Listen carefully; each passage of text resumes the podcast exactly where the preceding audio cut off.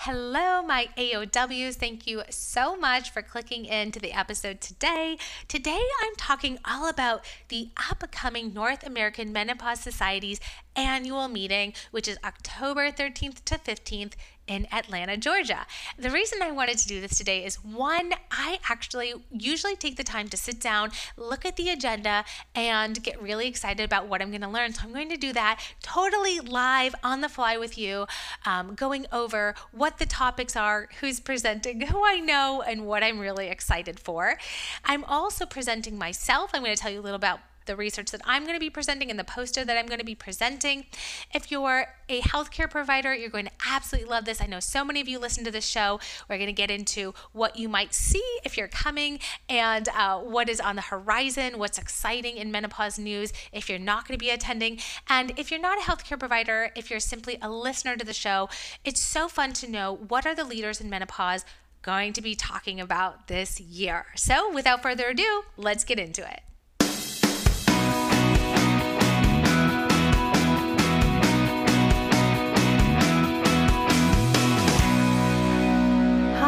Welcome to Health by Heather Hirsch, a podcast dedicated to uncovering many of the women's health issues many of us are wondering about, but few of us are talking about. My mission is to expose the current gaps in knowledge and care on all things women's health. Enjoy. Today's podcast is sponsored by Sweet Spot Labs. Intimate dryness is one of the menopausal symptoms I get asked about most in my practice. And it's no wonder estrogen is to the vulva what collagen is to the face. As estrogen decreases, so does the natural moisture in your intimate skin, such as the labia and hair bearing areas, which can lead to itching, burning, and increased sensitivity. The product I recommend to rescue intimate skin from this discomfort is Rescue Balm from Sweet Spot Labs. No joke. It's an ultra rich, intimate moisturizer that is 100% naturally derived and packaged with active levels of colloid oatmeal, zinc oxide, sweet almond oil, to soothe and protect intimate skin. I not only love what's in it because it really works, but also what's not in it. So, Sweet Spot Labs has been pioneering clean, intimate skincare since 2003. And they formulate without any common irritants, allergens, hormones, hormone disruptors, or yeast food sources. Rescue Balm is free from water, preservatives, fragrance, silicones, propylene glycol, steroids, hormones, parabens, glycerin and even from pore clogging ingredients like coconut oil, just to name a few. And like all Sweet Spot Labs products, Rescue Balm is hypoallergenic and clinically proven by unbiased third party gynecologists and dermatologists to be non irritating on intimate skin, even with daily use. That's why I really, really feel comfortable recommending it to anyone and everyone, including me, and even those with very sensitive skin. Visit Sweet Spot Labs and use code Dr. Hirsch for 20% off your first order. That's S W E E T S P O T L A B S dot com and use code Dr. Hirsch for 20% off. If you guys have not checked out Sweet Spot Labs, I highly recommend you do so. Really and truly, I only pick sponsors for whom I absolutely believe in their mission and their products. And I've been using these myself for many, many months and really, really love them. So, today we're talking about the North American Menopause Society's annual meeting, and I talk about NAMS, which is its uh, short name, all the time on my show.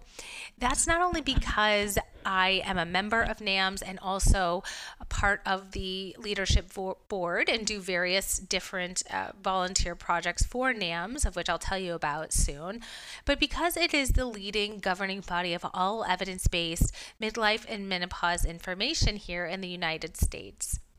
Many of the leaders and scientific uh, advisors, researchers, clinicians at NAMS are my mentors. And I really think it's really important to give credit where credit is due because so much of my knowledge and uh, my uh, passion for teaching midlife and menopause really truly does stem from many of my mentors almost all of whom who are uh, are involved at various different levels with NAMS so I'm going to be doing two things at NAMS. I'm presenting a poster on my research, and I'm also presenting at the very last Saturday morning which is a section on, you know, 10 top things you should know this year, an expert panel. So that's where I am. And I'm going to be presenting some really interesting data. So let me tell you about both of those things my poster, the research that I'm presenting with my fellow Dr. Erin Duralde, comes from data collected from my patients in Boston at the Brigham and Women's Hospital who fill out pre validated survey screeners for me when they come to see me at the clinic. And thank you for doing so for any of you who are my patients. I know many of you are. And what we found um, is that coming to a menopause clinic improved quality of life, sleep, and reduced hot flashes. All right, so that's the brevity of it.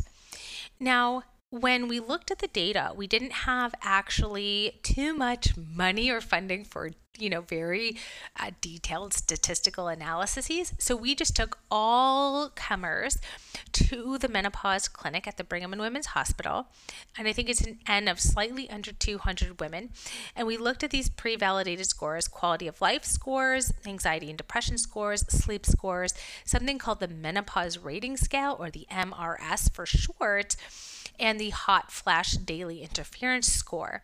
So even though we didn't stratify based on did you take hormone therapy, non hormone therapy, did you choose lifestyle, and supplements, we didn't stratify, but just coming to a menopause clinic reduced the severity of symptoms in terms of hot flashes and sleep disturbance, improved quality of life, and I believe reduced anxiety and depression, but that one was not what we call statistically significant.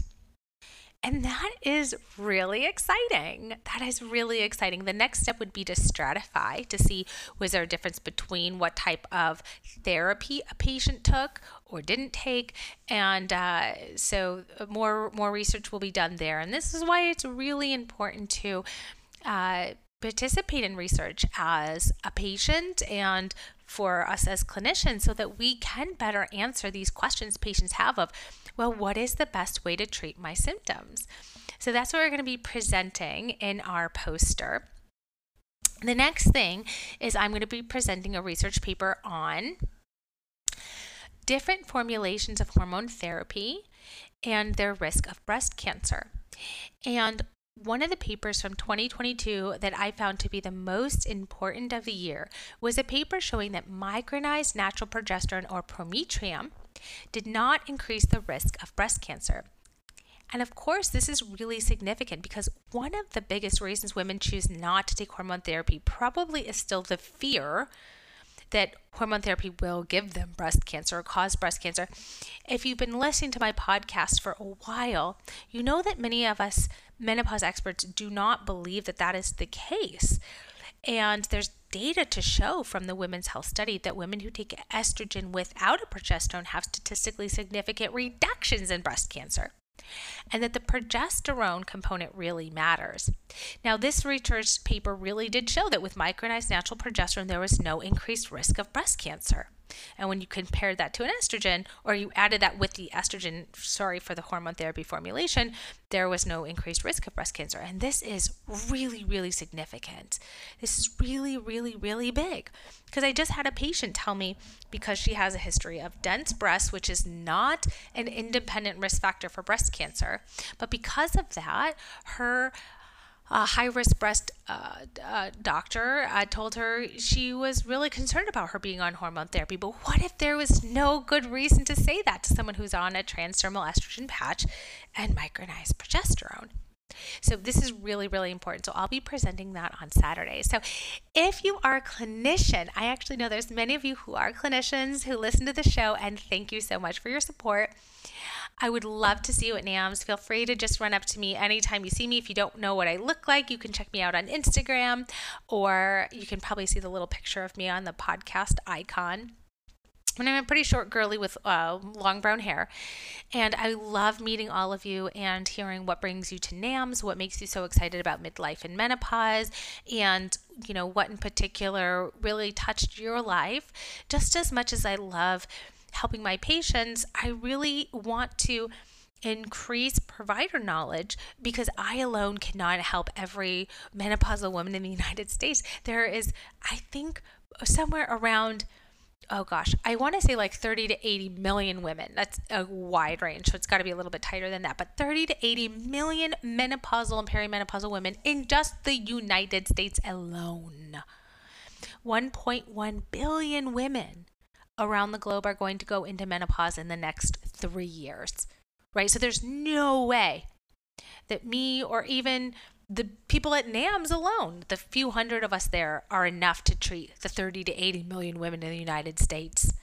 We all need each other. And I'm really so lucky to have grown this platform and have this um, book coming out where I can encourage and inspire and teach others to help more women. So if you're going to be at the NAMS conference and you're a healthcare provider, please come up to me and say hi. We'll snap some pictures, we'll put them on social media, Instagram. It's always really, really fun. If you're a layperson, uh, NAMS is a CME course for providers. And one of the reasons um, I love NAMS uh, is because they're really an inclusive group.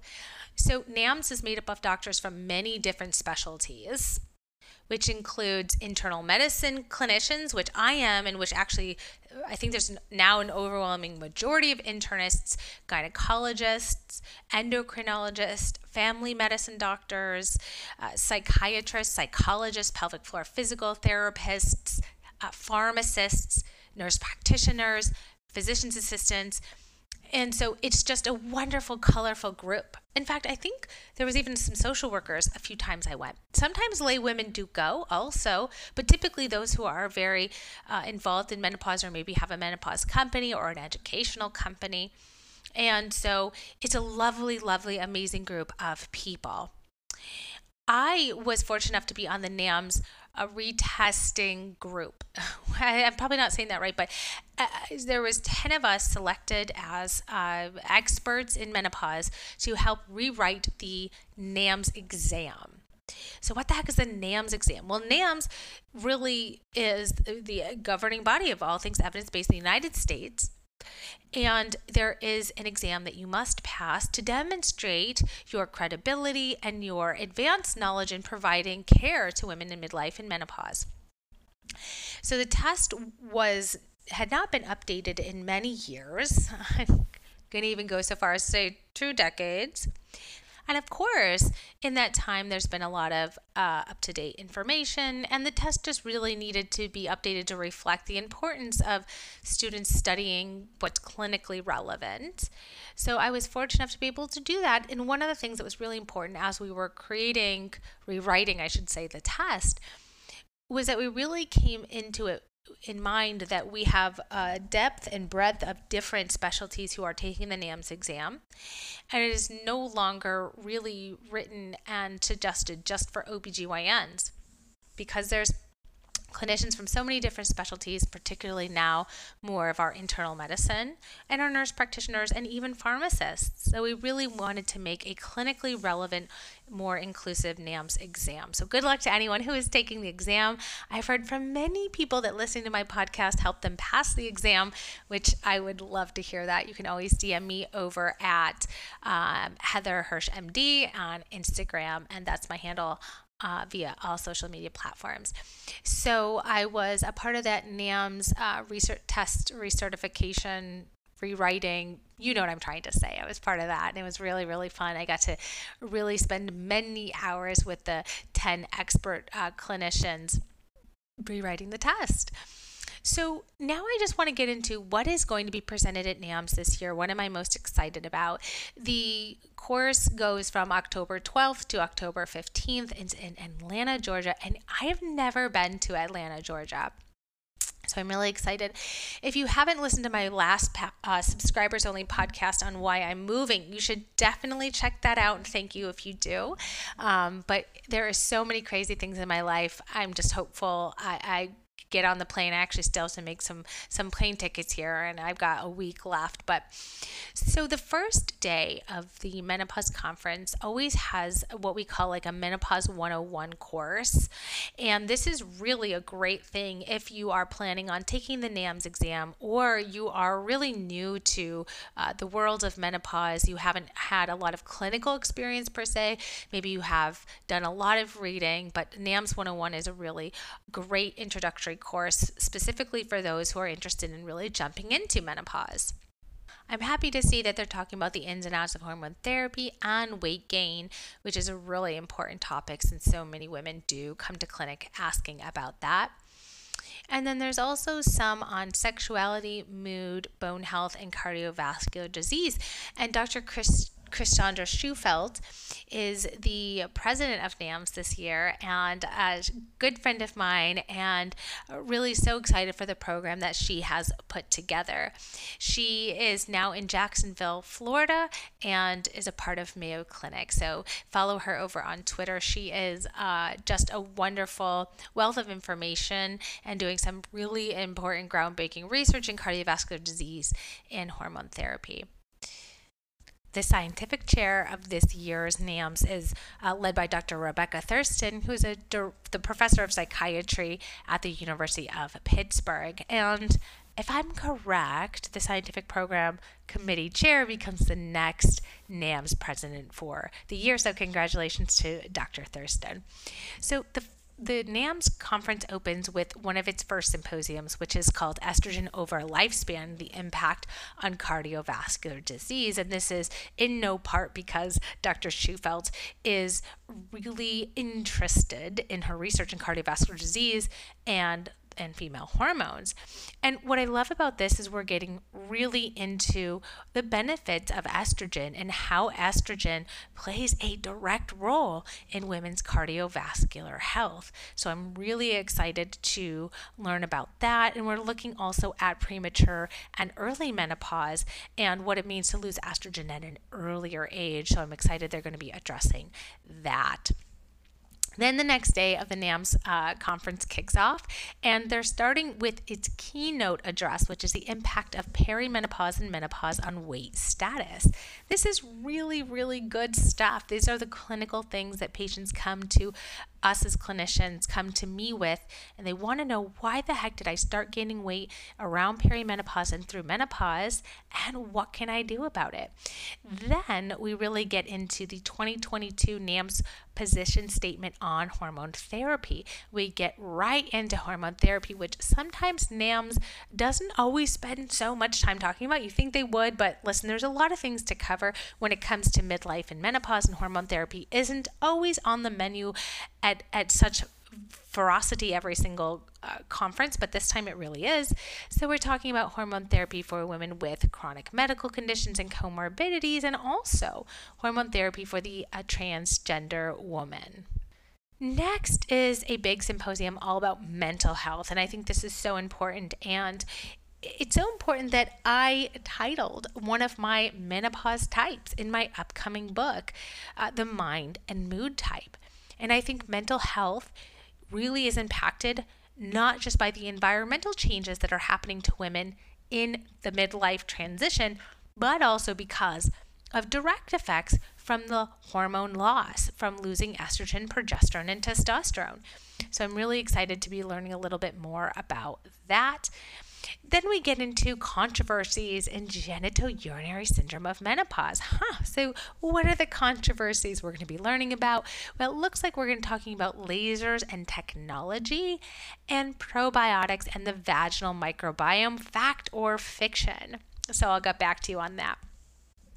Then we have a, symposium on breast health. We're talking about survivorship after breast cancer by Dr. Maryam Lustberg, who is a former colleague of mine at the Ohio State Wexner Medical Center. She's now the director of the breast center at Yale Cancer Center. And so I'm excited I'll get to run into her. And nutrition and prevention of breast cancer. So some uh, updates on what can we do to keep cancer at bay after all of this fun, there's a lot of individual poster sessions, which I'll be at standing by my poster, and uh, my fellow Dr. Duralde will be there presenting uh, our shared research.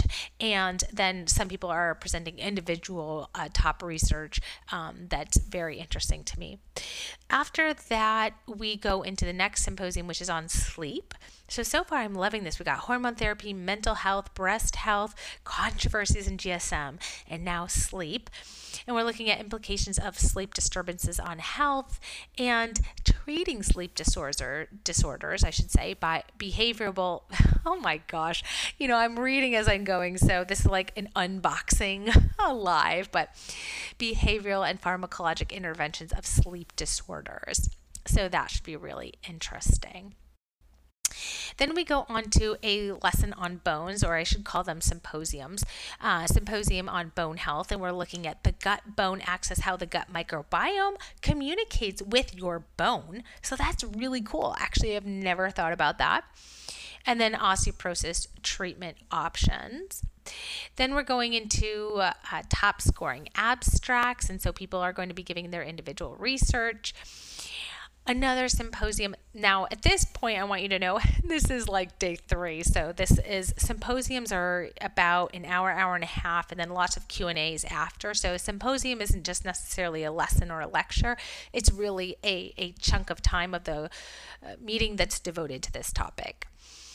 So, we're getting into intersectionality, inclusivity, and midlife women's health. So, we're looking at disparities in the menopause transition, which I think is so vital, so important um, that we at least identify what they are. And then, as time goes on, actually better understand how those afflict those women and impact their health.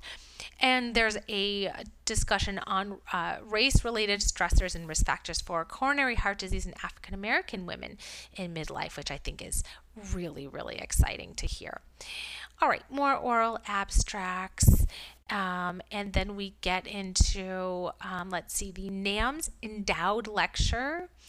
And it's barriers women face in academic medicine. Are we there yet? Oh, that's really interesting. If you've been following along with me for a little bit of time, and you've heard I did a podcast on why I'm moving. Um, you know, it's no surprise that there are some barriers to be faced in academic medicine.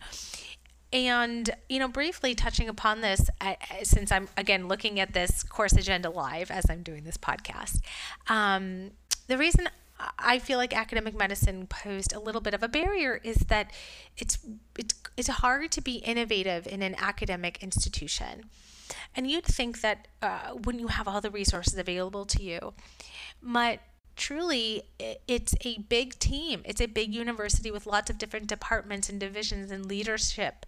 And uh, more people means uh, resources are spread over more places and that many people have ideas on what's going to make the system the business run and so having innovative ideas that you need to test and try and maybe fail at is actually really hard to do at a big hospital system. I'm going to be talking so much more about this in the coming weeks and months because I am moving from Boston and I'm taking a new position. So that's so interesting that that is what's going to be the topic of the endowed lecture at the uh, menopause meeting this year. The next symposium is on sexual health. So we're doing sex and cancer. Dr. Sharon Bober is speaking, who is at Dana Farber Cancer Institute, so a good friend of mine, and looking at low desire and pain in women. That should be interesting.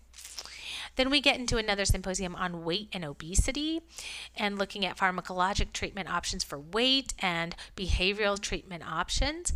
And then lastly, the last symposium is top things you should know this year with the expert panel, and I'm speaking there. And so many other amazing clinicians are speaking. So Dr. Pauline Maki, who's a professor of psychiatry at the University of Illinois, is going to be speaking. Dr. Pinkerton, former uh, director of NAMS, who's at the University of Virginia. Dr. Pederson, she's the director of medical breast specialties at Cleveland Clinic. I'm excited to meet with her.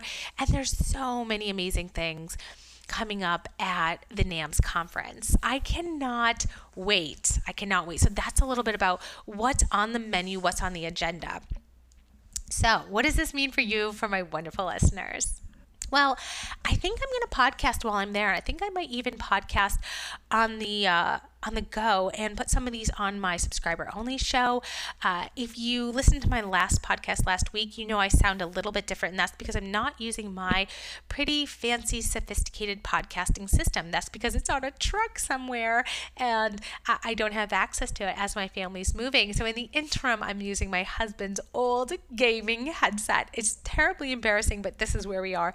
That's also why my voice sounds a little bit more congested, stuffy, or my P's my T's sound kind of harsh on your ears. I don't have my fancy setup with this nice little pop filter that makes everything sound so crisp and clear. But it also means I've realized that even though this method of podcasting it seems really immature to me or something I did back in 2018, it works. It gets the job done. It gets the podcast out there and it gets you, my listeners, uh, knowing what's what's going on, especially as it's unveiling. My good friend Kelly Casperson, I'm sure you follow her on social media and you um, may listen to her show. Uh, she inspired me to do this. Sometimes she listens to the show, so shout out to Kelly Casperson. She was podcasting at the ISSWSH meeting last year, the International Society for the Study of Women's Sexual Health and you know i i just well i've got my whole fancy podcasting system. And oh i don't want to bring my travel microphone. That's so clunky. Well this is just a headset and it's really easy to throw in my suitcase and bring y'all with me. So that's what I'm going to do. Thank you so much for listening. If you love the show, give it a few stars, give it a review. Um, hit me up on social media on Instagram. I'm going to be uh, having so much of my story and my highlights and my reels on uh, the week of NAMS, which is the 13th through the 15th, 16th. And there is so much going on. I can't wait to tell you all about my new position, my new role, where you can find me, where I'm going to be, and all that is coming up soon. So, listen, if you also are thinking about the subscriber only show, it's four bucks a month. It really helps me out. Plus, I give you so much insider tea on, you know, just all the things. So, thanks again, and I'll see you guys next week. Bye, everyone. If I haven't already done so, thank you, thank you from the bottom of my heart for listening to my show. Consider subscribing so you never miss an episode. Also, if you love the show, your stars or a quick review could really help other women who are searching for information on menopause and midlife around the globe find this show. If you want to work with me, consider the Reclaiming Menopause Masterclass. The link for that is in the description to this show. Thank you again from the bottom of my heart for all your support, and I'll see you next week for a brand new episode episode.